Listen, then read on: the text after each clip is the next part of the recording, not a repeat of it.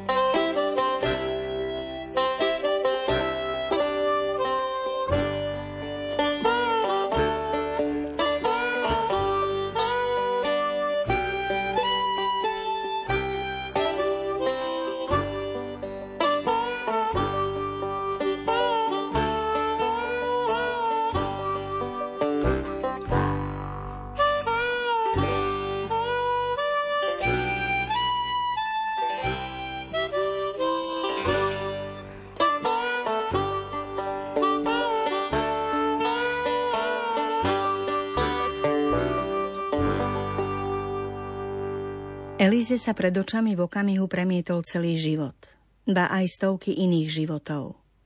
Schytila dieťa, otvorila bočné dvere a už aj sa rútila dole brehom k rieke. Kým však stihla zmiznúť z dohľadu, otrokáriu zazrel a spoznal. Ťažko pádne zosadol z konia, zrúkol na Sema a Andyho a pustil sa po jej stopách ako lovecký pes za laňou. Eliza uháňala závratným tempom ako by sa ani nedotýkala zeme. Raz, dva bola pri vode. Cítila, že sa k nej blížia. V tom jej dožil vstúpila sila, akú Boh dáva len tým, čo sú v úzkých. So zúfalým výkrikom na perách preskočila dravý riečný prúd a dopadla na ľadovú kryhu poriadny kus od brehu. Bol to skok do neznáma, dôsledok šialeného strachu a zúfalstva. Hayley, Sam a Andy pri pohľade na ňu vykríkli – a mimovoľne sa načiahli jej smerom. Zelenkavý kusisko ľadu sa pod jej váhou rozhojdal a zaprašťal. No Eliza neváhala ani chvíľku a s bojovým pokrikom v zúfalstve preskočila na druhú a v zápetí na tretiu kryhu. Hoci sa za každým zatackala a sem tam i pošmykla, Skákala ďalej ako srnka. Stratila pri tomto pánky. Pančuchy sa jej na chodidlách rozdriapali, značkovala kryhy vlastnou krvou, no nič nevnímala a nič necítila. Skákala s otupenými zmyslami ako vo sne, až napokon dovidela na opačný breh, odkiaľ jej akýsi chlap podával záchrannú ruku. Neviem, kto si, ale pri sámvačku tomu hovorím guráš, povedal. Eliza ten hlas i hneď spoznala. A nie len hlas. Muž mal statok, čo by kameňom dohodil od jej domova. Och, pán Sims, zachránte ma, veľmi vás prosím. Zachránte ma, skryte ma, modlikala.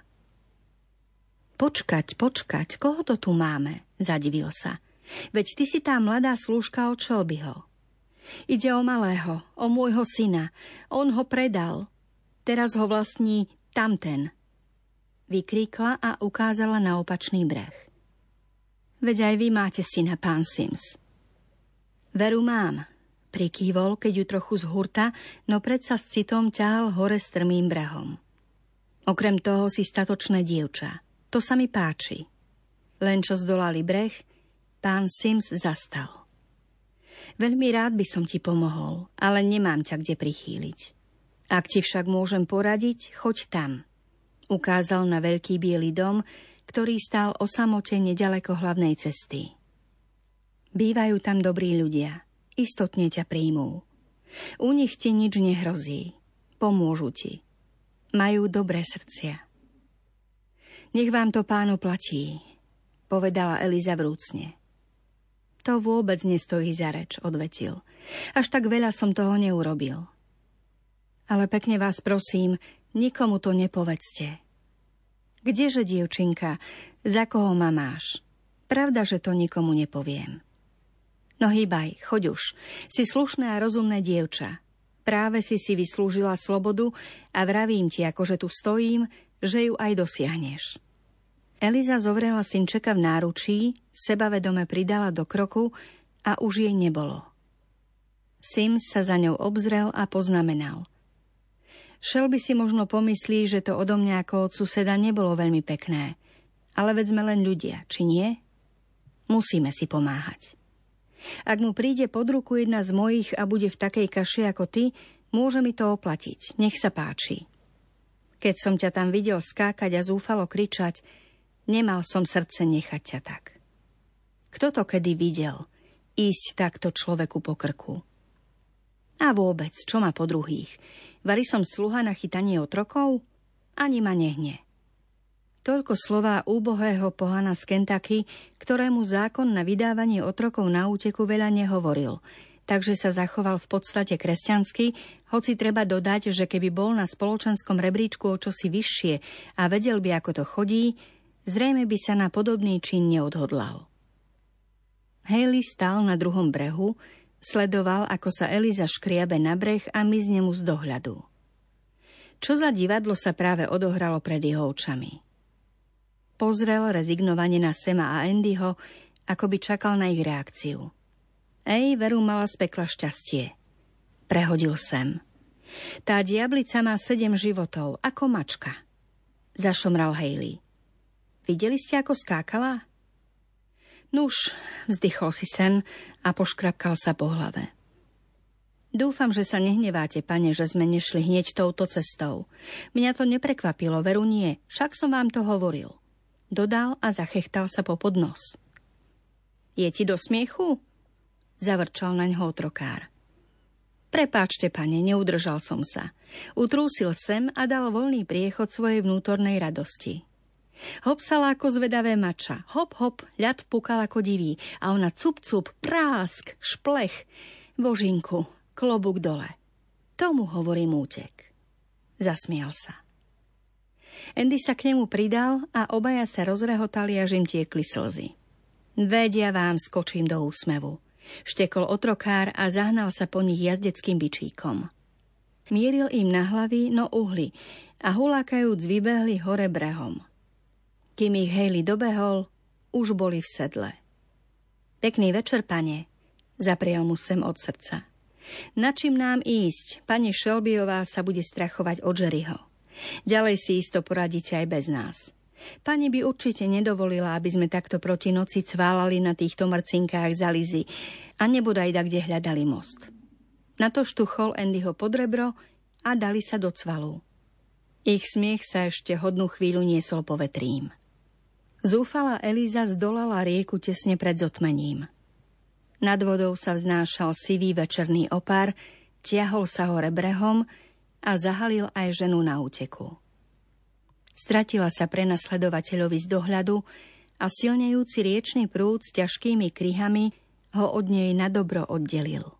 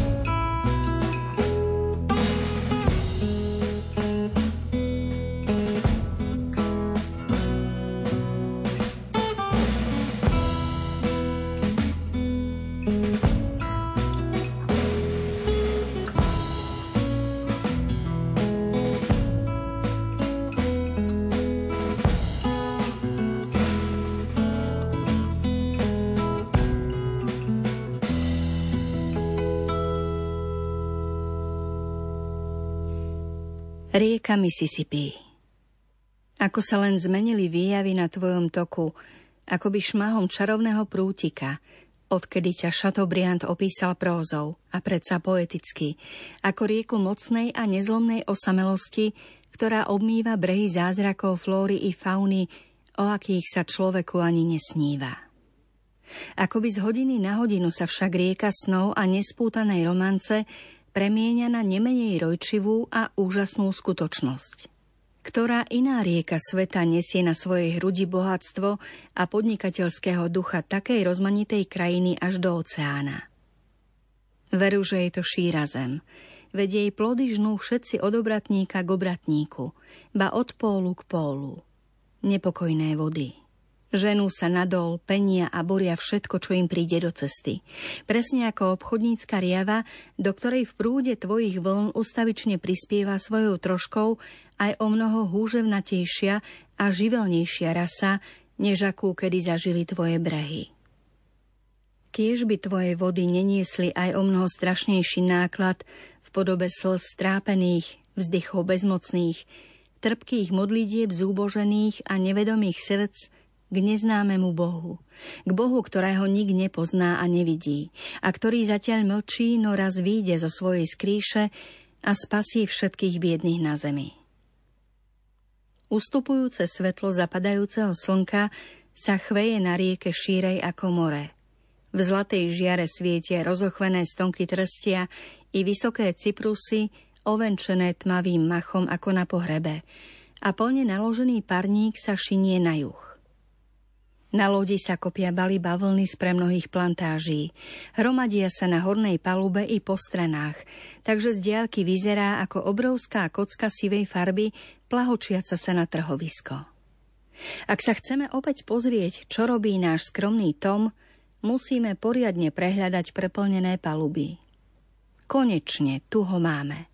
Nachádza sa na hornej palube, v kútiku medzi všade prítomnými balmi veľkými ako svet. Z časti vďaka sebavedomiu, ktoré pochytil zo slov pána Šelbyho a tiež vďaka vlastnej pozoru hodne nekonfliktnej a tichej povahe, si nevdojak získal dôveru dokonca aj takého človeka, akým bol otrokár Haley. Ten ho spočiatku celé dni sledoval orlým zrakom. Putá mu neskladal ani na noc – No keď videl, že Tom sa nesťažuje a znáša svoj údel trpezlivo a zjavne úplne vyrovnane a pokojne, postupne mu popúšťal úzdu.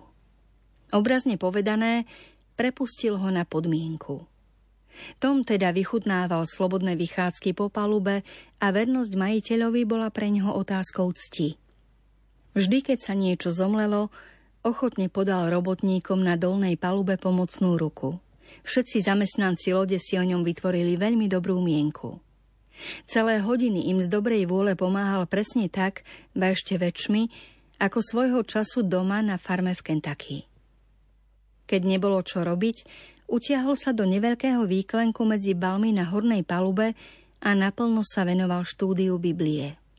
A presne to robí aj teraz, keď sme ho objavili. Slabých 200 kilometrov od New Orleansu je riečne korito o čosi vyššie než okolitá krajina. A tak sa obrovské masy vody musia valiť pomedzi mamutie 7-metrové umelé násypy. Cestujúci dovidia z paluby na miele ďaleko, ako by stáli na strážnej veži plaviaceho sa hradu. Tom očami mapoval terén a pri pohľade na okolité plantáže, čo sa rozprestierali široko ďaleko, si utvoril celkom dobrú predstavu o svete, do ktorého sa uberal. V diálke zbadal lopotiacich sa otrokov. Videl šíre plantáže, pri ktorých sa vynímali dlhé rady černožských chatrčí, ďaleko od honosných usadlostí, čo stáli na rozprávkových pozemkoch ich pánov. Skúmal sled obrazov a z nerozumných pohnútok sa jeho úbohé srdce začalo uberať opačným smerom putovalo späť do Kentucky.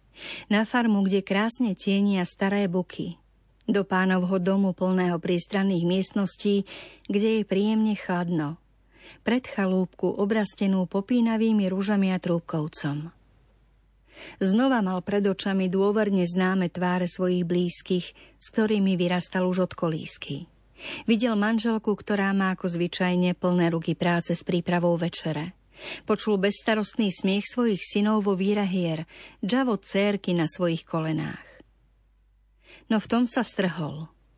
Všetko sa rozplynulo a on opäť vnímal iba husté trstie, cyprusy a nekonečné plantáže. Zase počul iba vrzgot a hrmot strojov. A to všetko mu nemilosrdne našepkávalo, že dôverne známa časť jeho života je nenávratne preč. V takejto situácii manžel jednoducho napíše manželke a pozdraví aj deti. No bol tu problém. Tom nevedel písať. A vôbec, pošta preň ho neexistovala. Od rodiny ho delila nepreklenutelná priepasť, cez ktorú nebol schopný vyslať ani jediné milé slovko či akékoľvek znamenie. Vary niekoho prekvapí, že na stránky Biblie, ktorú si zložil na bal, sklzlo aj zo pár slz, kým sa jeho trpezlivý prst pomaly presúval od slovka k slovku po stopách väčšného prísľubu? Čítať sa naučil neskoro, takže postupoval veľmi pomaly a cesta od verša k veršu mu dávala poriadne zabrať. Kniha, ktorej sa tak vytrvalo venoval, však našťastie patrila k spisom, pri ktorých pomalé čítanie rozhodne nie je na škodu. Práve naopak – Slová v nej treba vážiť po jednom ako ingoty zlata, aby mysel stihla vstrebať ich nevýslovnú hodnotu. Keď Cicero pochovával svoju jedinú milovanú dceru, srdce mu prekypovalo úprimným žiaľom. A presne tak ním prekypuje aj srdce chudáka Toma, keďže aj on je len človek. Treba však dodať, že Cicero sa nemohol zamýšľať nad posvetným slovom nádej – Nemohol dúfať, že sa v budúcnosti s dcerou ešte stretne. A keby tie slová utechy aj videl, istotne by im nebol uveril, lebo ľudia ako on si zahlcujú myseľ morom otázok o pravosti rukopisov a správnosti ich prekladov. Chudák Tom to videl inak. Mal pred očami presne to, čo potreboval. Slová zjavne pravdivé a božské. A vôbec by mu v jeho prostote nezišlo na um spochybňovať ich. Musí to byť pravda a hotovo. Veď ako by vydržal nažive, keby to bolo inak. Vysvetlivky či poznámky z pera učených vykladačov v Biblii neboli, ale na jej stránkach mal vlastné značky, ktoré mu pomáhali viac než komentáre akéhokoľvek učenca. Z Biblie mu bežne čítavali deti jeho pána, najmä mladý pán George, a kým ich počúval, atramentovým perom s hrubým hrotom si počiarkoval a označoval pasáže v texte, najmä tie, ktoré najväčšmi hladili jeho ucho a tešili srdce. Jeho Biblia bola skrz na skrz popísaná. Doslova sa hmírila svojskými značkami. No práve vďaka ním si dokázal okamžite nájsť obľúbenú pasáž a nemusel sa pretlkať menej dôležitým textovým spojivom ako hláskujúci prváčik. Akým text skúmal očami, uvedomil si, že za každou pasážou sa skrýva určitý výjav z bývalého domova. Každý verš mu pripomínal čosi príjemné, čo zažil v Kentucky. Jeho Biblia bola to posledné, čo mu zostalo zo starého života. A zároveň bola prísľubom života budúceho veku.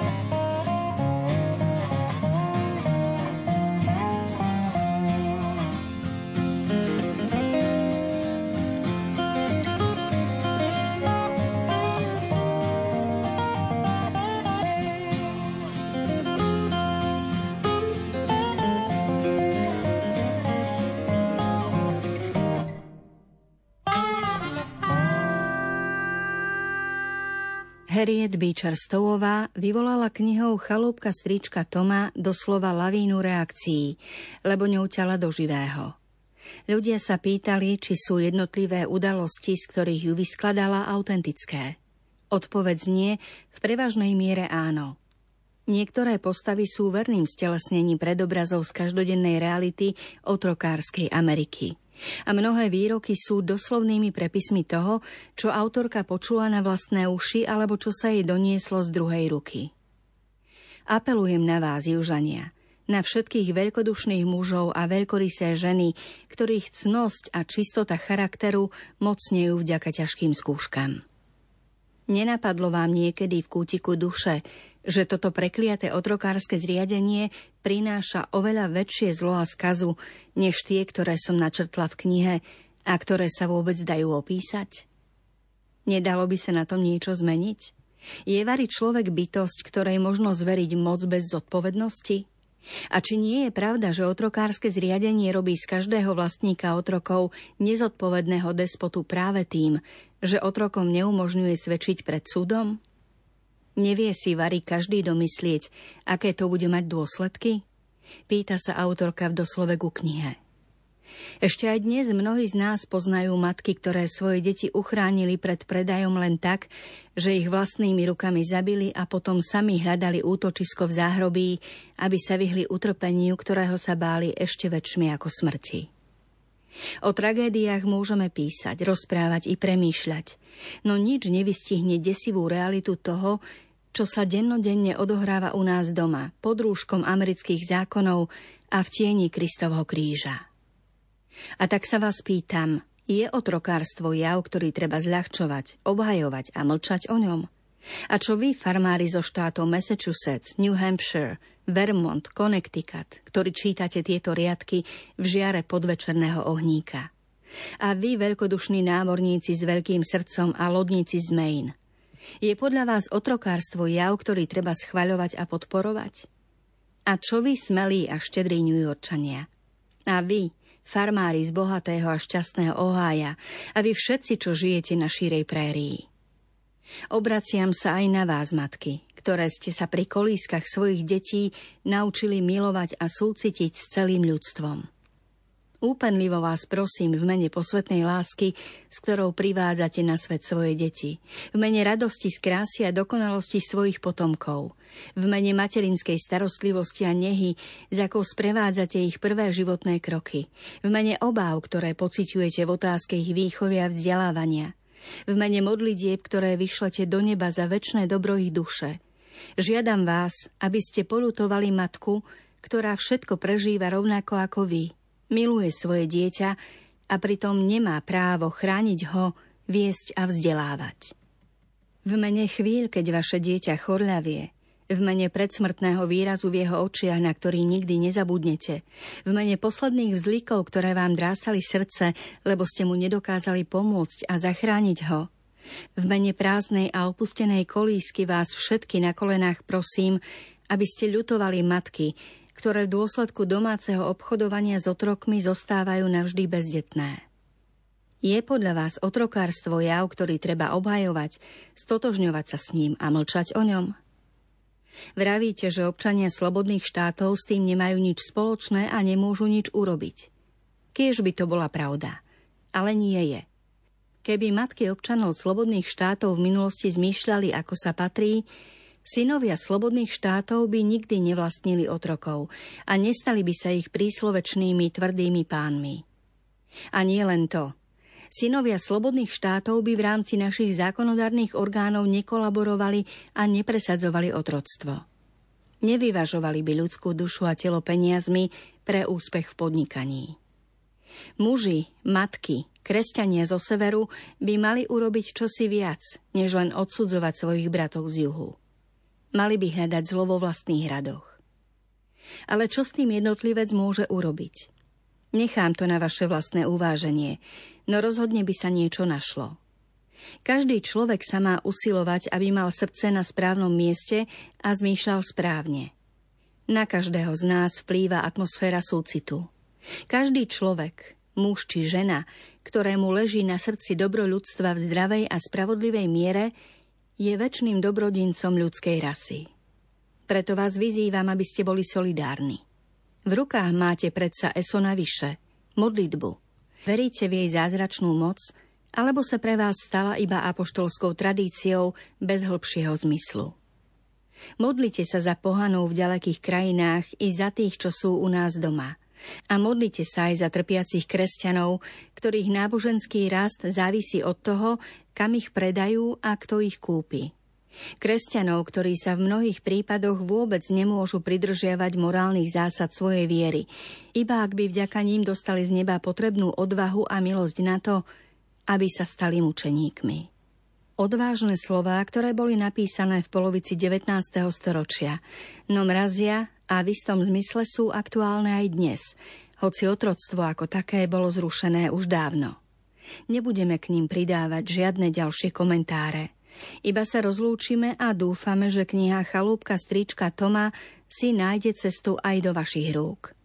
Za pozornosť vám z literárnej kaviarne ďakujú hudobná redaktorka Diana Rauchová, technik Matúš Brila a moderátorka Danka Jacečková.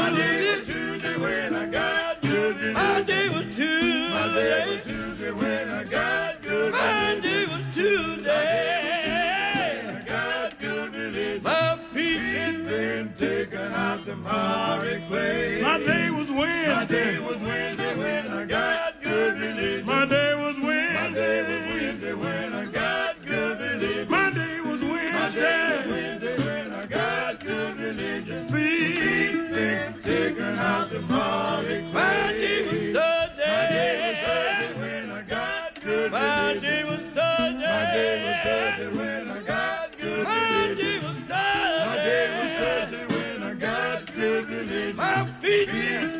taken. Well, my day was Friday. My day was Friday when I got good religion. My day was Friday. My day was Friday when I got good religion. My day was Friday. My day was Friday when I got good religion. My feet yeah.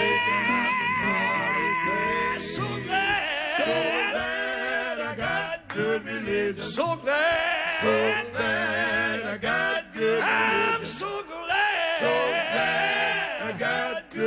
religion. My feet, feet been taken out the miry clay. Ain't you glad? Ain't you glad you got good religion? Ain't you glad? Ain't you glad you got good religion? Ain't you glad? Ain't you glad you got good religion? Feet, feet been taken out the miry clay.